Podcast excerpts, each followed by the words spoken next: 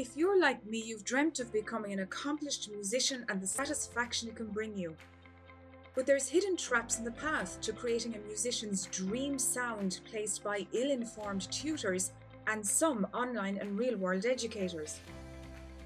We are forced to answer hard questions like how to grow as amateur musicians using time learning our craft intelligently, or how to achieve pristine musical sound quality without sacrificing wasted dollars. Finally, those questions and more can be answered after 20 years of research, trial, and error. Follow this podcast while I expose missing pieces of the musical puzzle to take you from hours of musical frustration to feeling the excitement of musical excellence. You can join the journey on MusicSecretsExposed.com. I'm your host Sylvia, and you're listening to the Music Secrets Exposed podcast. Hey, hope you're doing good. As I record this podcast, it is March 2021. Now, today I just want to bring to your attention something that many don't realize is in education, and that is musical comedy of all things. I have watched people like Bill Bailey, who's a comedian in the UK, and he's uh, created this uh, guide called The Remarkable Guide to the Orchestra, where he looks at different themes from different styles of music. He also has fun with different instruments, but it's actually education done in comedy. And if you go into YouTube and you type in Bill Bailey Remarkable Guide to the Orchestra, you will see excerpts of a BBC presentation with Bill Bailey fronting the presentation, all about different themes, uh, instruments, styles, and he breaks down in a funny way the chordal harmonies of some of the main themes that we know it gets you to think about music in a very different way. And it also illustrates that some of the basic harmonies which were established in times past, when they're taken and broken apart or developed in new ways, you get these amazing themes that we hear in movies and so on that become very popularized. So he's one guy I would definitely suggest for you to take a listen to and have a laugh too, particularly if you're finding it a hard day to motivate yourself to go and study music or to go and practice your instrument because sometimes if you're not in a peak state practicing your instrument can be a little bit of a tough one so there's ways of getting around that and one of the ways is just to have a laugh it releases endorphins in your body which encourages you to have a higher peak state and therefore you feel better and more positive about the tasks you have to do Another comedian who's actually quite interesting when you dig a little deep into what he's actually doing in his comedy is a guy called Reggie Watts.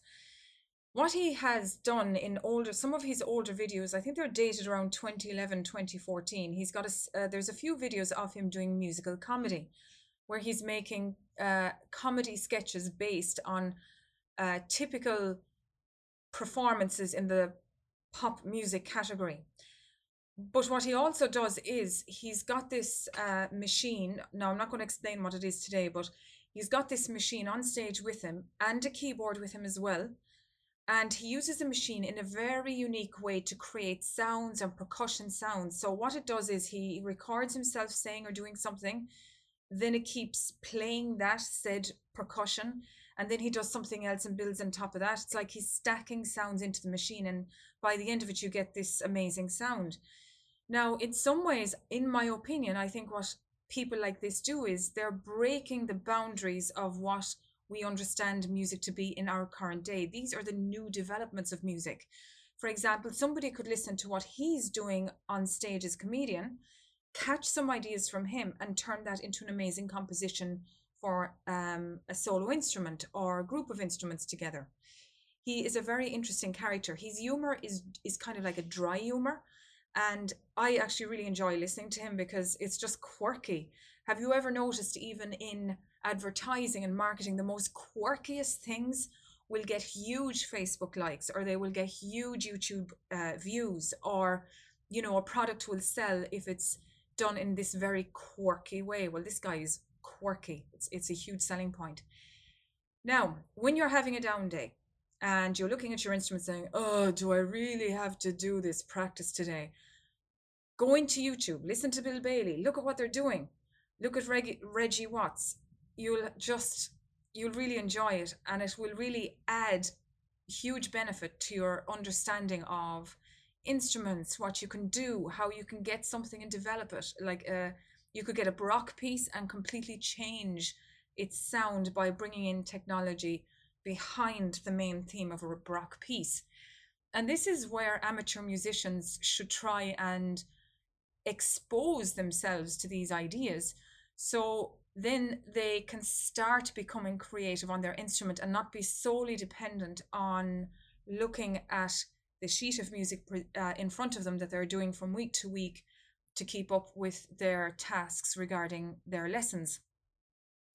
So I hope that gives you some happy, joyful notions of how you can bring endorphins into your body, make yourself happier, and find practicing easier. Many have come up to me and asked, Sylvia, let me ask you a question. I've started learning music, but I am stuck. I can't get the sound I dream of. I've spent time and a lot of cash. I'm so frustrated. Or a parent has often asked me, I have a child who is not getting the results that we expected. I've invested a lot of dollars in music tutors and musical equipment. I'm so unsure. What can I do? My answer? Sign up for a free webinar at musicsecretsexposed.com where I'll walk you through what you can do to get you or your child on the best musical path right away. My greatest joy is to save you heartache and frustration and replace it with the best musical version of you. Don't delay, capacity is limited. Open a tab and let's get you started at musicsecretsexposed.com.